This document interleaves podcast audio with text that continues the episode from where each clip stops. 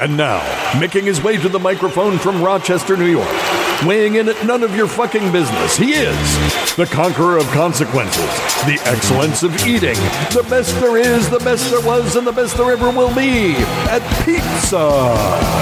The People's Creep, Vinnie Paulino. please.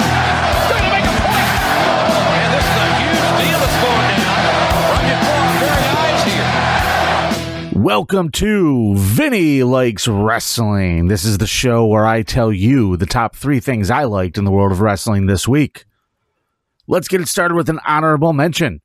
Last week, AEW Dynamite returned to their adopted hometown of Chicago for what was a pretty memorable edition of the show. I'd love to give my third spot this week to my boy, the American Dragon, Bryan Danielson, for kicking out Colt Cabana of the Dark Order's tooth clean out of his mouth right in the middle of Colt's hometown in Chicago.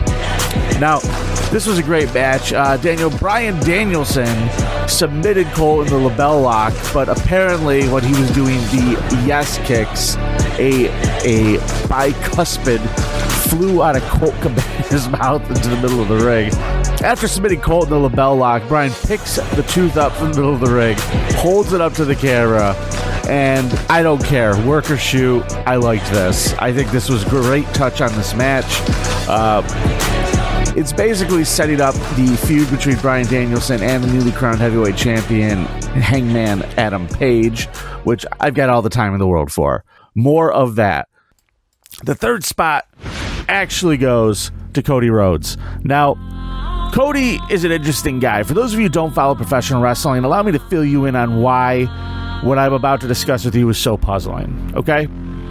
Here's the backstory as quick as I could give it to you. Cody Rhodes is the son of the legendary professional wrestler, the American Dream, Dusty Rhodes. Now, Cody signed with WWE, and to be honest with you, they did not treat him the way a lineage kind of a kid should be treated. Well, actually, they did. They treated him exactly like his brother. They stuck him in shitty makeup and gave him a dumb gimmick where he had to dance around and look like an asshole. So, as soon as he was able to get out of WWE, he did. He traveled to other feds in America as well as uh, New Japan Pro Wrestling. And during this time, he was working with Ring of Honor.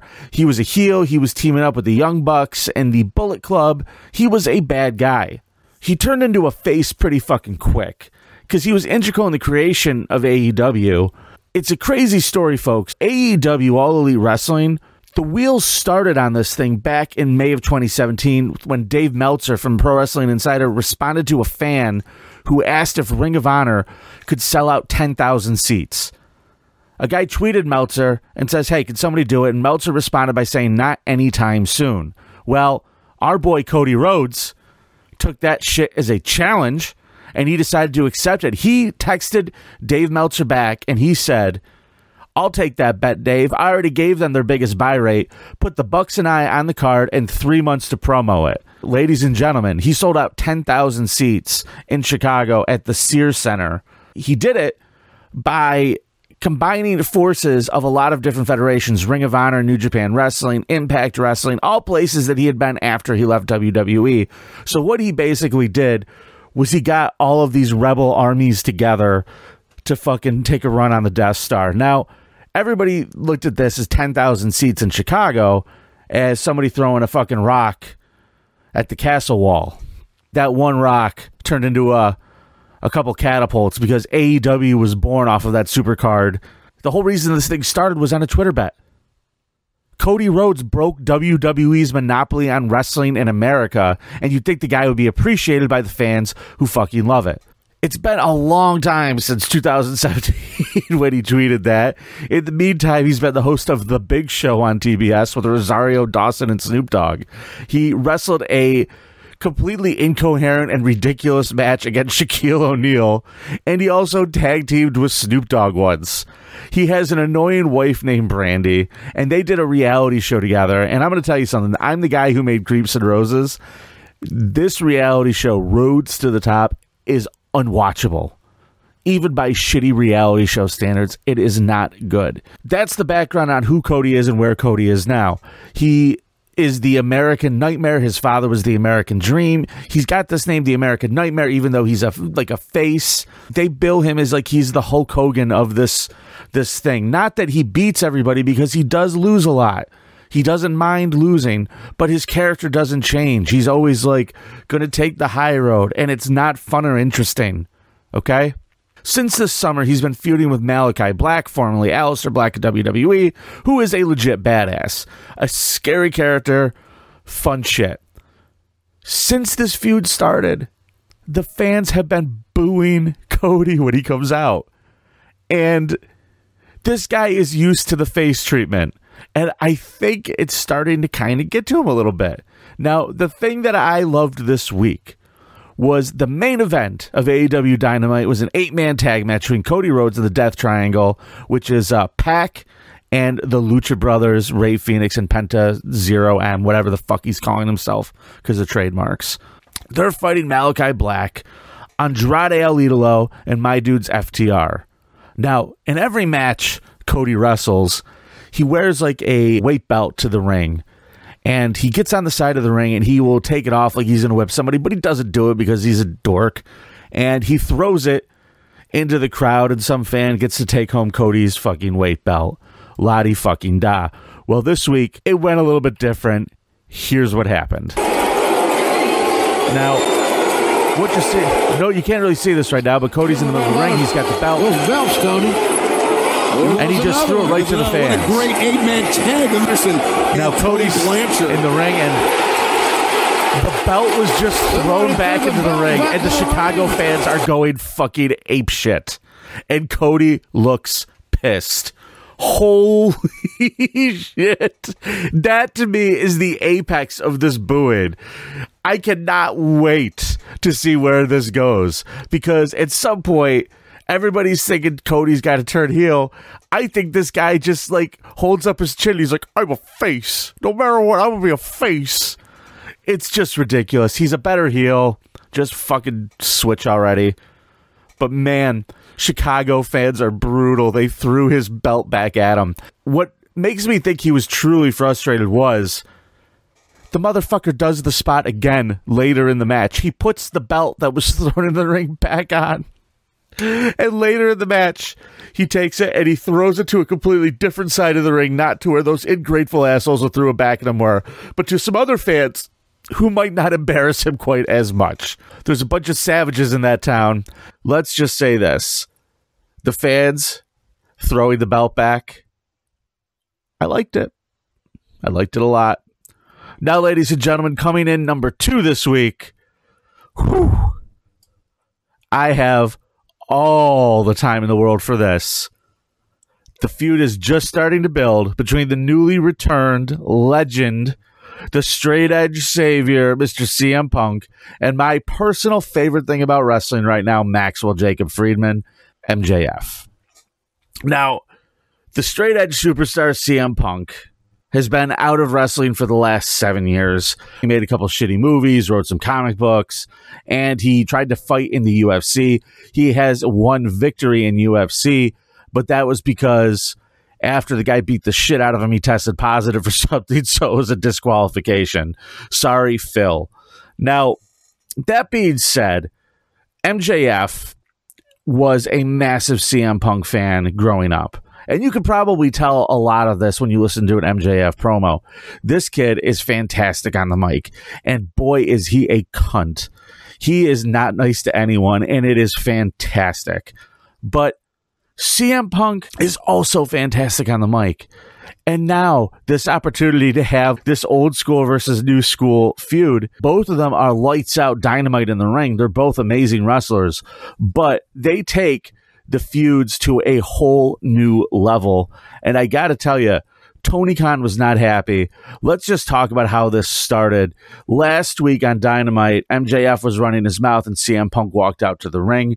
MJF looked a little surprised and starstruck and did a gentlemanly thing by extending his hand to CM Punk and said, Hello, I'm Maxwell. CM Punk did not take his hand. He turned around and walked away, enraging MJF because he's an ego guy and it just really kind of made him look silly. So CM Punk was going to wrestle QT Marshall And MJF comes out before the match starts. Just says, You don't like being interrupted, do you? Well, I don't like it either, and starts shit talking. CM Punk's been out of the business for the last seven years, and MJF so eloquently put it the other night. He said this wildest dreams could I have possibly imagined a straight edge man could look so much like a meth addict? He's not wrong. Punk does look a little bit like a skinny meth addict. Okay, he comes out swinging like that, but CM Punk, he's been around for a while. He's been around for a while and he is not afraid to talk shit back. MJF had a feud with Jericho. Chris Jericho could not hang on the mic with fucking MJF. But CM Punk certainly can, ladies and gentlemen. And uh, he points out that he is MJF's elder. But I was selling out Madison Square Garden when you were marking out for Rosie O'Donnell.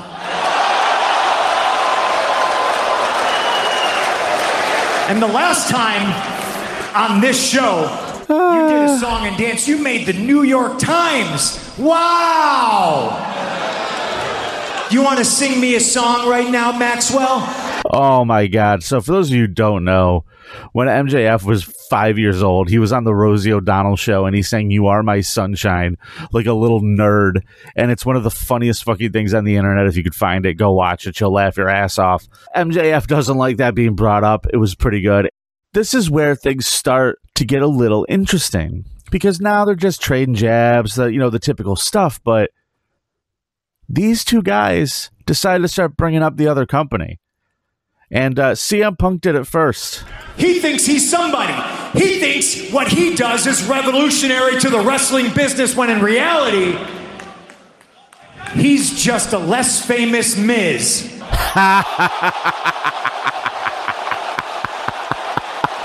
Oh, the fans loved it. Say that MJF is a less famous Miz is quite the dick kick to MJF. And by the way, MJF is 10,000 times better than The Miz. No argument here. But the WWE references and shit talk still continue to keep coming through this when MJF gives CM Punk a new nickname. It's you, bud. You know what, ladies and gentlemen? Something just hit me. This is no longer CM Punk. This is PG Punk. Yep.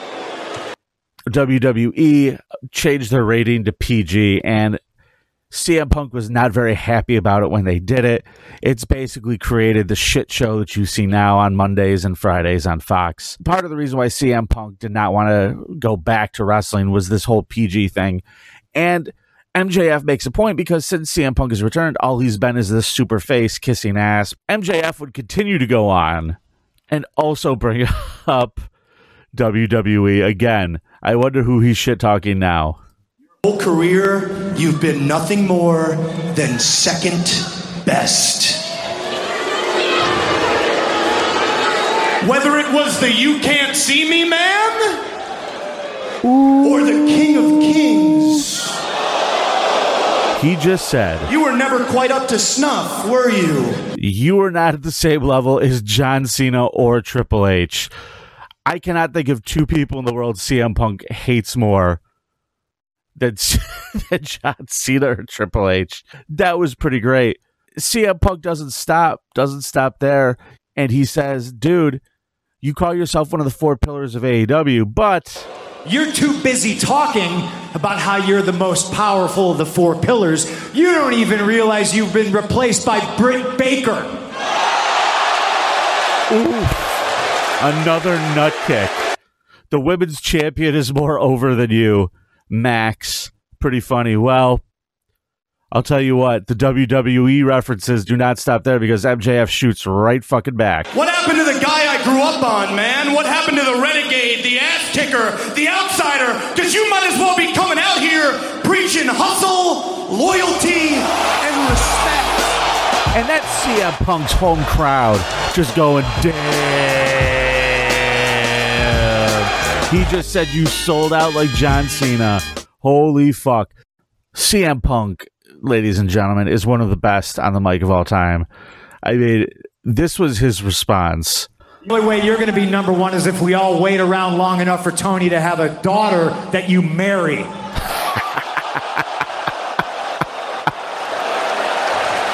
Oh, shit. So So now I'm all in on this. I absolutely love everything that's going on in this feud. What I like the most is how CM Punk was finally able to get into MJF's head the way no one has been able to do this entire time this company's been on the air. Here's what MJF appears to be butthurt about. And listen, and we're going to talk about how CM Punk uses the psychology of this character perfectly. You know, you would do all your quaint little interviews and they would ask you, who are some opponents you would like to go up against? And you would name every single wrestler underneath the sun except for moi.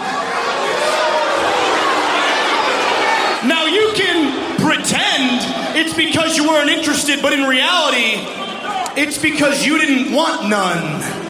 Interesting theory. Interesting theory. CM Punk shoots right back. I never mention you in interviews because I never had to. I looked at AEW and I said, wow, that's the place I want to be. That's the place I want to test myself. And I went for the heart and soul of AEW, Darby Allin. And boy, that oh. just chews you up, doesn't it? The reason why this hurts is because Darby Allin, he's around the same age as MJF, and he is a super face. They have him walk into the ring with Sting for some fucking reason because they both paint their faces. And he's over. MJF just beat Darby Allin at the last pay per view at Full Gear uh, a few weeks ago, and he cheated, which is what MJF does. CM Punk decides to add this to the end of it because CM Punk did beat Darby fair and square in a made up wrestling match. And I beat Darby Allin. And I didn't need a ring to do it. The ring he's referred to is the Dynamite Diamond ring that MJF sneaks onto his finger to punch people in the face with. Uh, it looks like it hurts. That was my second favorite thing this week. Shit talk burying WWE. The quickest way to bury someone is to compare them to somebody from WWE, apparently. Oh, man. I love wrestling again. So my number one favorite thing this week, ladies and gentlemen, is Ric Flair's new podcast. Th- th- this thing is going to be a must listen for me every week. Every week so far, he said something completely stupid. He was tweeting at CM Punk, call me, bro. I got a great idea. And all he's doing is looking for money. Ric Flair's out there. He's now unemployed. He doesn't work for WWE anymore. He's doing conventions again and he asked for a shit ton of money.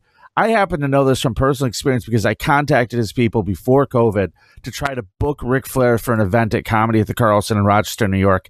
And I was quoted his asking price to show up was $20,000 per hour. You heard me right. Per hour. And I want you to keep that in mind when I play for you what I play for you. He is doing everything he can to try to convince everyone, in spite of almost being on death's fucking doorstep, that he can wrestle another fucking match. He's 72 years old, folks. He almost died two years ago. He, I guess he still goes to the gym. I saw the man in person a few weeks ago. He looks great. Holy shit. Listen to this on his new podcast. It's funny you brought that up because there's a promoter in Israel that wants me to wrestle your buddy Sammy. Um, What's Sammy Guevara? yeah, in Israel. I said, What do you think Ric said? Nah, I'm 72 years old. I don't need another match. I could just sit at home. I could watch my wonderful daughter Charlotte kick ass and take names on that awful, awful show on Fridays or Mondays. It doesn't matter. They're both not good. I could do that. Nah, here's what Ric had to say. $100,000 in two first class tickets. I'm there. wow. Christ. He means it too, 50% folks. down. 50% after I beat Sammy. after I beat Sammy. Sammy Guevara is like 23 years old, and he's the TNT champion for AEW. Ric does have some sound logic as to why he would wrestle Sammy, and uh, I can't really argue with it. Well, No, I, I, Sammy's so good. I could probably get through with him. I'll have to figure out what to wear, but you know what? If you're going to have one more match, he might be the kid to have it with. yeah, 'cause, uh, why not? He's great. The kid is so good. He could carry me for 15, 20 minutes. I just got to figure out what to show up and wear. There you go, ladies and gentlemen. Ric Flair, I'm telling you, mark my words, before the 50th episode of this show, he is going to be wrestling somebody somewhere. He's going to do it because he's insane. Those are the things I like this week in wrestling. I hope you enjoyed the show. If you want to ask a question or you want to comment, I'd appreciate it. You can hit me up on Twitter at Vinnie Paulino. Would you like to ask a question right at this particular time? At Vinnie Paulino on Twitter. And ladies and gentlemen, that's all I got to say. Listen to the Creep Off on Mondays. And uh, thanks to the Cardiff Electric Podcast for hosting this show. Remember, ladies and gentlemen, you will always be my sunshine. You want to sing me a song right now, Maxwell? Take it away, Max. You're my